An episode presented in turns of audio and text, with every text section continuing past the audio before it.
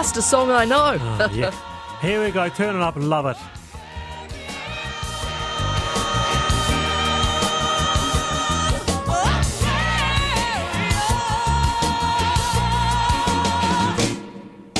Harmony and understanding, sympathy and trust about On this day in 1967, the musical Hair, a celebration of happy culture, debuts at the New York Shakespeare Festival. I saw this at the Suter Gallery in Nelson, of course.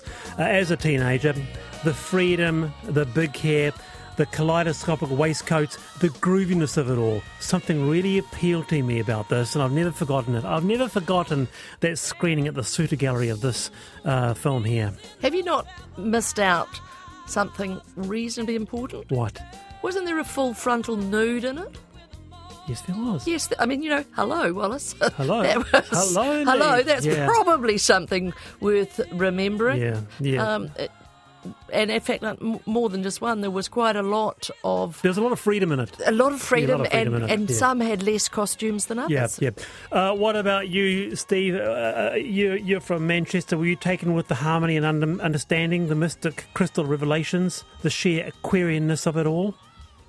No, no, that, that kind of like peace, love, and understanding thing didn't come to Manchester till much later. The nineties were our era. We were still very repressed back then. Uh, indeed. And weren't the 90s great in your fair city like the best? Um, Oh, you have no idea. Duncan says, I'm a secondary teacher. How long would I have my job if, when busting, I replied like that to a st- stream of nasty, antagonising questioning? Um, yeah, very interesting. Um, the panel are National, 25 to 5. Cindy Mitchener and Steve McCabe with us uh, this afternoon. Lovely to have your company. Now, let's return to the shakedown post election and things um, and the changing political makeup of Tamaki Makaurau. Our next guest wrote quite an interesting opinion piece today that Auckland lurched away from Labour, took his chance, ran for the hills. Labour lost seven Auckland electorates, now has only six of the 21, uh, easily the bluest metropolitan centre in the country. And we have two panellists, Auckland panellists here, one from Papakura, one from Karaka, with us, um, senior writer for the New Zealand Herald, Simon Wilson, who wrote that piece. Kia ora, Simon. Kia ora, Wallace. Quite an interesting piece. I'll take it. Damned by faint praise. Well, And I I, was... also, I also want to know, Wallace, you have to confess to this now. You were playing the Age of Aquarius just for Winston Peters, right?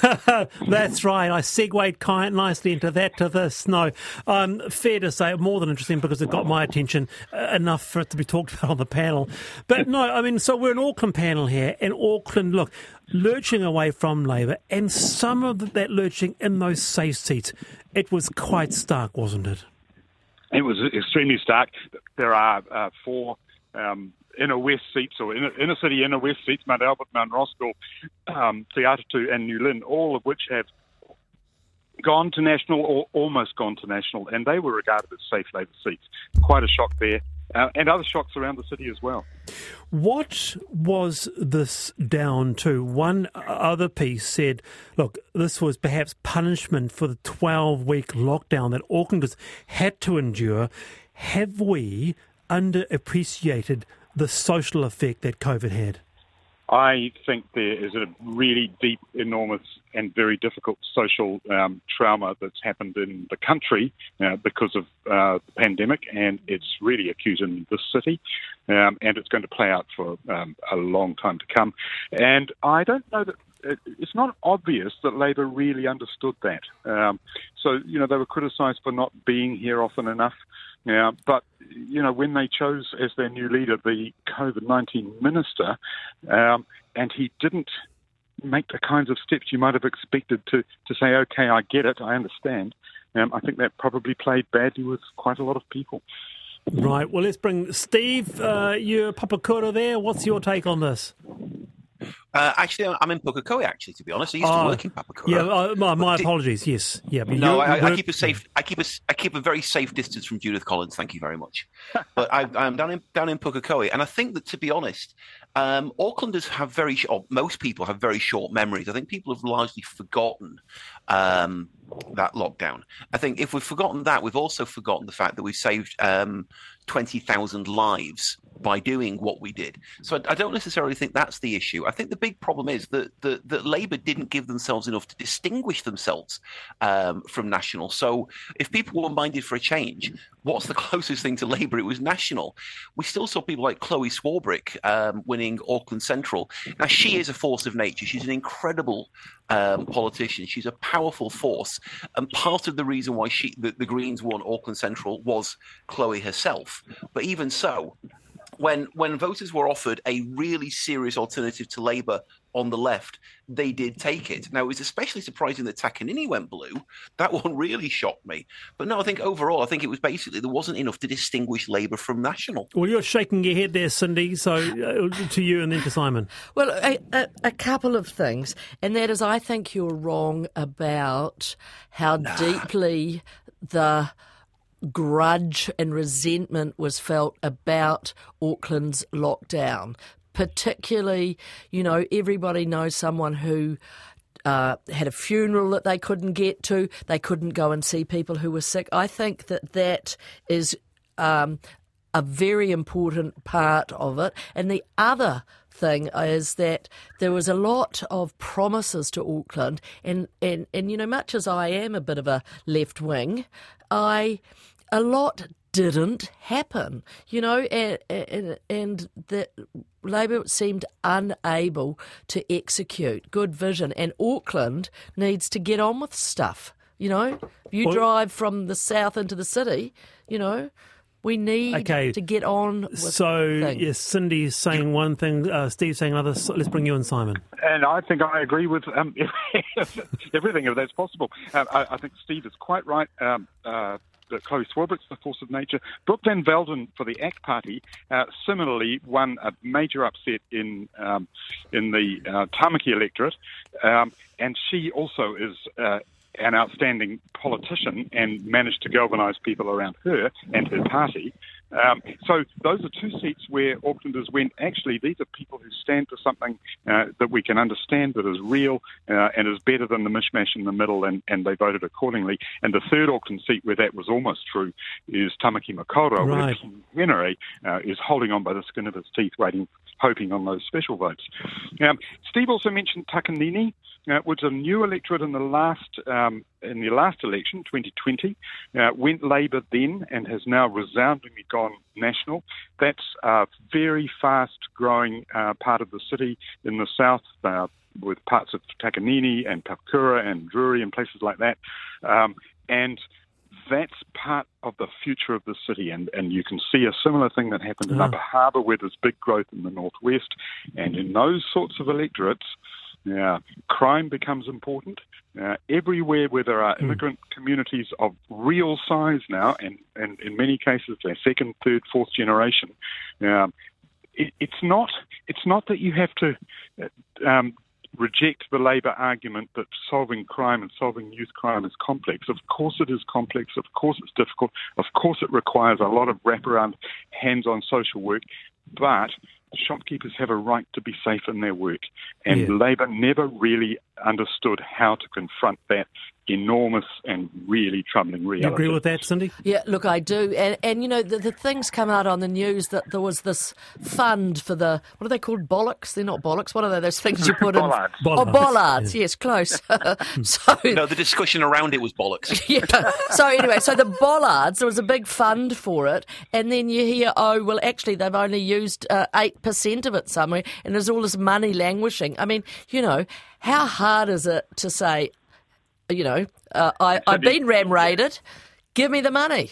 That goes to your point about um, things not being done. The, yes. The, the standout example yep. in Auckland is, is light rail, not a, yep. um, not not begun. Um, there is a big question for Labor, and it's going to take a lot of digging to to find the answers to this. Why did they not manage to progress big projects, um, much needed projects? Uh, in, in ways that people could understand. And, and one of the disappointments, I think, for a lot of people uh, with the crushing of Labor is that the whole idea that you can build a, a mass transit system or you can have transformational projects um, is has been discredited. Um, and will become much harder for any government now. Yeah, just finally, uh, the, point you pick up is quite interesting uh, in this opinion piece uh, today in the Herald. You say that we are, uh, as you mentioned, Simon, an immigrant city, an Asian immigrant city, and Yeah. National understands this better than Labor. Well, one of the one of the ironies, or irony, that's perhaps the wrong word. One of the things that, if you look at those four electorates I, I mentioned at the start, um, all four of them, Labor st- stood a Pakeha uh, candidate and uh, sitting MPs, um, and in all four of them, National stood uh, someone from an immigrant background, uh, and um, the results uh, speak for themselves. I think. Really interesting uh, piece, uh, Simon. Kia ora. Appreciate your time today. That's uh, senior writer for the New Zealand Herald, Simon Wilson. You can check that out on the. Uh, online there. It's uh, quite passionate responses about this. Uh, whether you thought that um, a lot of people do actually think the lockdown was uh, overly harsh, uh, some don't. Um, uh, many agree with Steve McCabe's sentiments about 20,000 lives saved. Another one says uh, we should be compensated for that second lockdown. It was a long lockdown. 12 plus weeks. Anyway, 15 to 5, the panel RNZ National. 10 to 5, we have two absolutely wonderful pieces of panel show and tell to give to you. I cannot wait uh, for that. But this here, fascinating piece. A group of spectators ran onto the field during the Meads Cup rugby final over the weekend. I've seen the video actually. The, the pitch invaders were South Canterbury fans celebrating their team's try against the visiting Whanganui Rugby Union with five minutes still left on the clock. South Canterbury has apologised and the issue is being looked into. To discuss, we have Bridget Belsham, Chief Executive of Whanganui Rugby. Bridget, nice to have you here. Thank you. Thank you for having me on. I, I was interested about this, Bridget, because this happened. Um, I can't recall was it Tauranga or was it Napier, but another um, really significant pitch invasion, uh, which went on through the whole game. What do you think makes people storm onto a pitch? Uh, I, I think, to be honest, like New Zealand's a pretty um, supportive, um, you know, like sporting uh, sporting country. So I think fans are just genuinely passionate and they want to celebrate a team's success. But um, intoxication, I think, impairs people's judgment. And I think a lot of these people that do invade the pitches have been consuming alcohol. So I think that leads to spectators making bad decisions and resulting in reckless behaviour like jumping fences and you know, jumping onto a field during a game and those sort of things. So I think, you know, there's always a small few that ruin it for others, but on Saturday it was about 30 of them. So Yes, and you did come out quite strongly on that, Bridget. You said, quoting, this was an extremely serious and disappointing end uh, to what was a competitive game. Yeah, I mean, it was five minutes from the game. I mean, I wouldn't say it's hard to ever say if, if that affected the outcome of the game. We still had about five minutes to go. Um, South Canterbury did have the momentum at the time, but you know, you, a lot of people have seen plenty of rugby games that can change uh, in the next in the five minutes. You know, you look, just look at the Wellington Hawke's Bay game in the weekend, and Wellington scored two converted tries in the last sort of three or four minutes. So, I'm Bridget, not what was the score? what was the score at invasion time? Uh, it was 33-30 and then South Canterbury scored a try and then converted. So at that point it, it ended up being 40-30. So I'm not, you know, I'm not definitely not saying the pitch invade, invasion affected the outcome of the game, but we'll never know, right? It was the behaviour. Right. 100%, yeah. Yeah. Steve.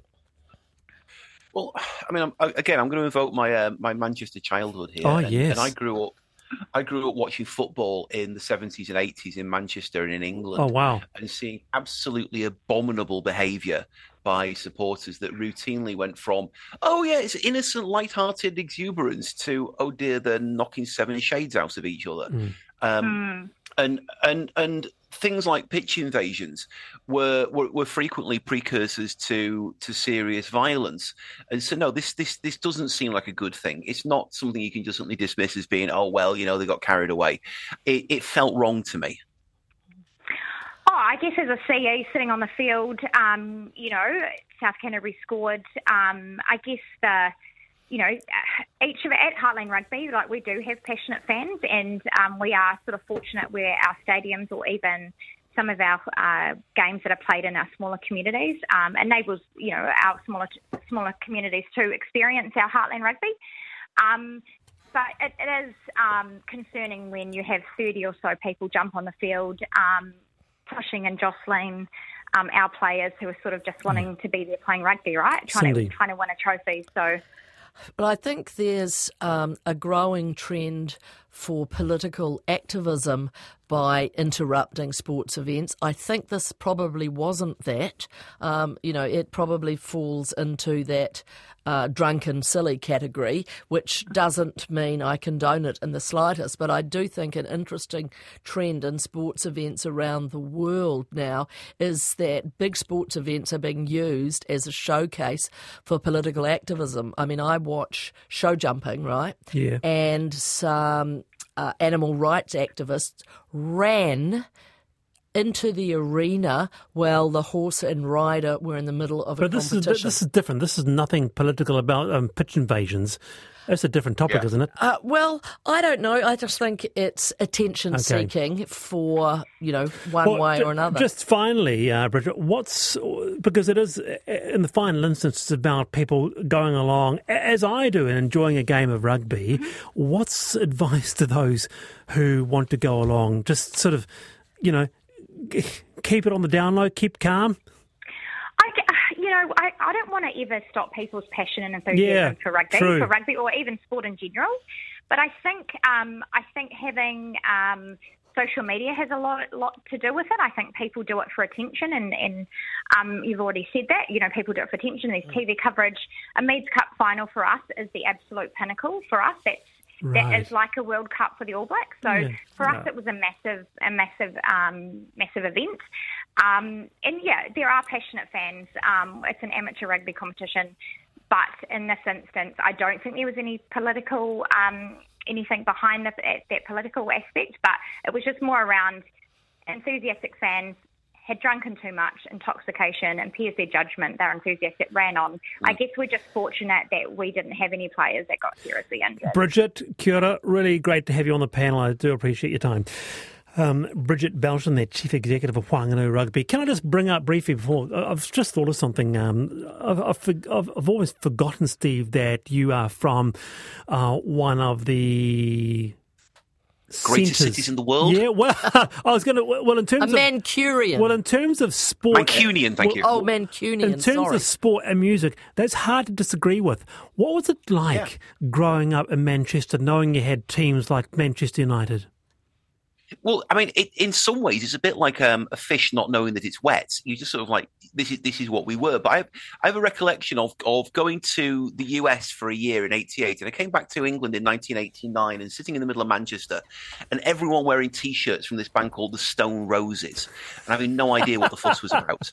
And I, and I went home and said to my little brother Neil, um, you know, tell me about this band. And he gave me the cassette, and I listened. And an hour later, I was going, okay, yeah, I get it now. Wow. And for a while, um, Manchester, I remember driving home from town one day and I saw the city in the rearview mirror.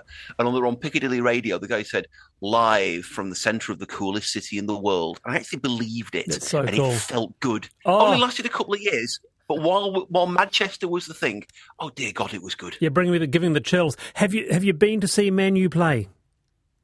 Uh, not for a very long time. My dad used to be a, a season ticket holder many, many years ago. He was actually quite well connected with, and we used to have a, a lot of the, the players and managers actually came to visit the house. My dad was really big in with with United, Wow. but I never quite realised just you know what what I was involved with. Amazing. It was And just like I say, it was just there. finally, because I'm a big sports doco fan, have you been watching Beckham?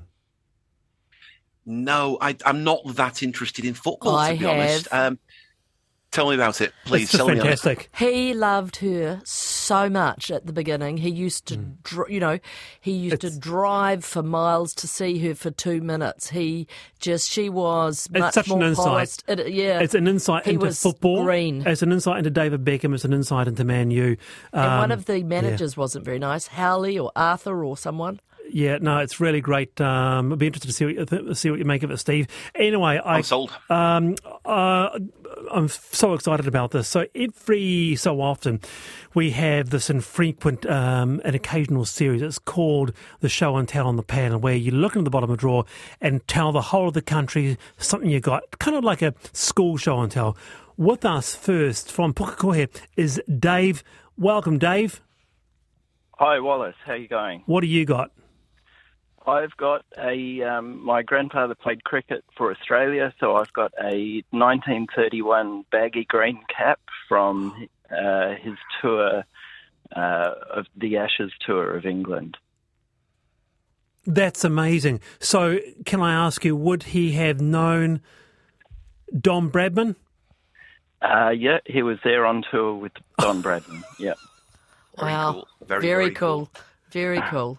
That's that's amazing, and I understand. You so that Nan had the tour blazer under the house, and it got a bit moth-eaten, so I threw it out. She, she, she threw it out.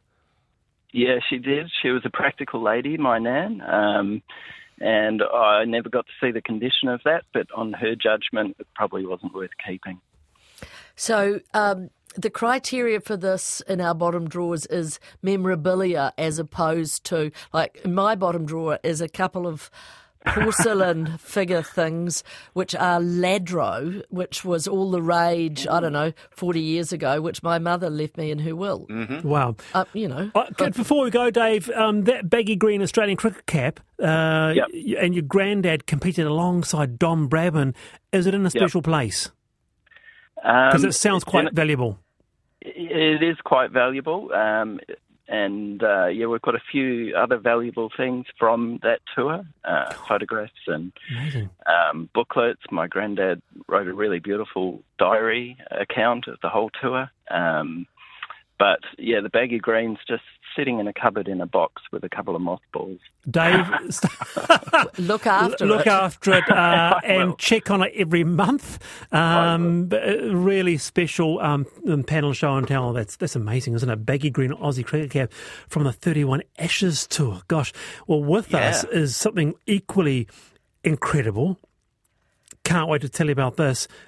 David is with us. Another David. Kia ora, David.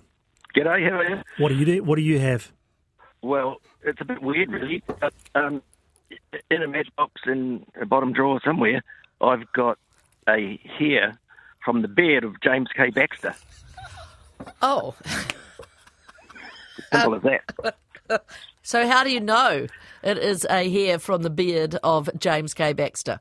Okay, well, 1970, I was 16 year old school kid, and we were sort of the um, the intelligentsia of the sixth form, and we had a seminar and, and organised by the, sort of a youth group, and along to the seminar came not only Jack Shallcrass, the famous educationalist, but also the Taught very me hairy at training college. really. That, yeah, fantastic. And along with him came this very hairy, scruffy, barefooted man, James K. Baxter, who we did recognise at that point was the greatest New Zealand poet, or that's what we thought. Um, and he was 44 years old at the time. I thought he was a really old man. And he was, we were having the seminar, and he was sitting on the floor. We were sitting on the floor in front of him. He was sitting on a couch at this sort of casual sort of discussion on on on. I think it was what literature, what part literature should play in modern education. I think that was the theme of the seminar. Yes. And he was sitting in a shaft of light, and as he scratched his, his beard, I was just sitting about a metre away from him, and I watched in the shaft of sunlight this this whisker come dislodged from his rather hirsute beard and just drift slowly down onto the carpet. and I looked at it, and I thought, shit, it's famous. This has got to be a famous piece of beard. So when everybody left the room, I sort of kept an eye on the carpet, and I just grabbed it and um, put it in a matchbox because in those days, when you're 16 year olds, everybody had a packet of cigarettes and a box of matches. This is amazing. And so 2023, jump forward, you've got in a matchbox a piece of James K. Beard. James K. Baxter Yeah. Beard. Yeah, H- I mean, how I think much? Just one hair. I mean, how long? One whisker. Uh, I don't remember. I haven't looked at it for a long time. It's probably you know, Amazing. an inch. David- an old-fashioned inch. Thanks for joining us. That's just an extraordinary, probably the most amazing show and tells we've had. Um, does that mean, Steve McKay, we've got to cut a piece- piece of your beard off and put it in a matchbox for uh, for future generations? I, I, I, I'm, I'm torn on this one. I can't decide if it's extensively cool or very slightly creepy and stalkerish. It's a very fine line there, isn't it? Hey, great panel, both Cindy Mitchener, Steve McCabe, Kia ora, both taking you out on some peace and love and understanding on the panel. Back tomorrow, 3.45. Uh, Lisa Owen and Checkpoint is next. Thanks, Wallace. Bye.